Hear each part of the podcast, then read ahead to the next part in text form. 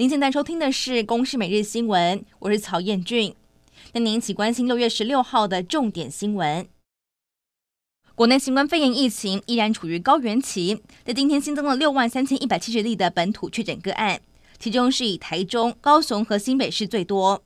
指挥中心表示，整体的病例数比前一天减少了百分之八点四，各县市都没有破万，整体趋势有逐渐减少，希望可以维持。除此之外，新增了三百七十三例的中重症个案，还有一百六十八例的确诊死亡，这些死亡个案都属于重度感染个案。有一百五十九例具备了慢性病史，一百一十三例没有施打过三剂疫苗，其中有一例是青少年死亡个案，本身具有多重慢性疾病，在染疫后出现肺炎，因为严重休克并发心肺衰竭死亡。而另外还有三例的儿童个案，分别是两例多系统炎症症候群，还有一例是脑炎，幸好治疗之后状况有所改善。多系统炎症症候群简称是 MIS-C，不但会发生在确诊儿童，成人染疫之后也很有可能会发生，但简称是 MIS-A。新光医院在日前收治了一名三十多岁左右的年轻人，在确诊之后因为高烧不退，而且出现了多重器官发炎等症状，疑似为国内的第一例 MIS-A 个案。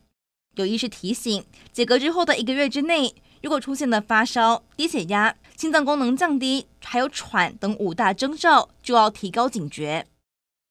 新竹市东大路的铁皮轮胎行在十五号疑似因为诚信屋主的二儿子发生了口角冲突，纵火烧自己的家，导致最终是有八个人死亡。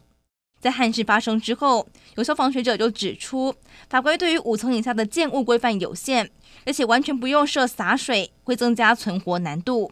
与此同时，现有的救灾逃生演练也很少会有一楼起火、堆积物品的类似情境，也让民众会比较少有相关的避难意识。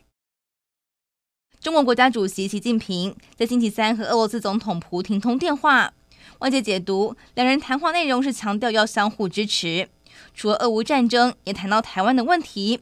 普丁表示反对任何势力干涉中国内政。美国国务院随后警告中国，不要在俄乌问题上站在错误的一边。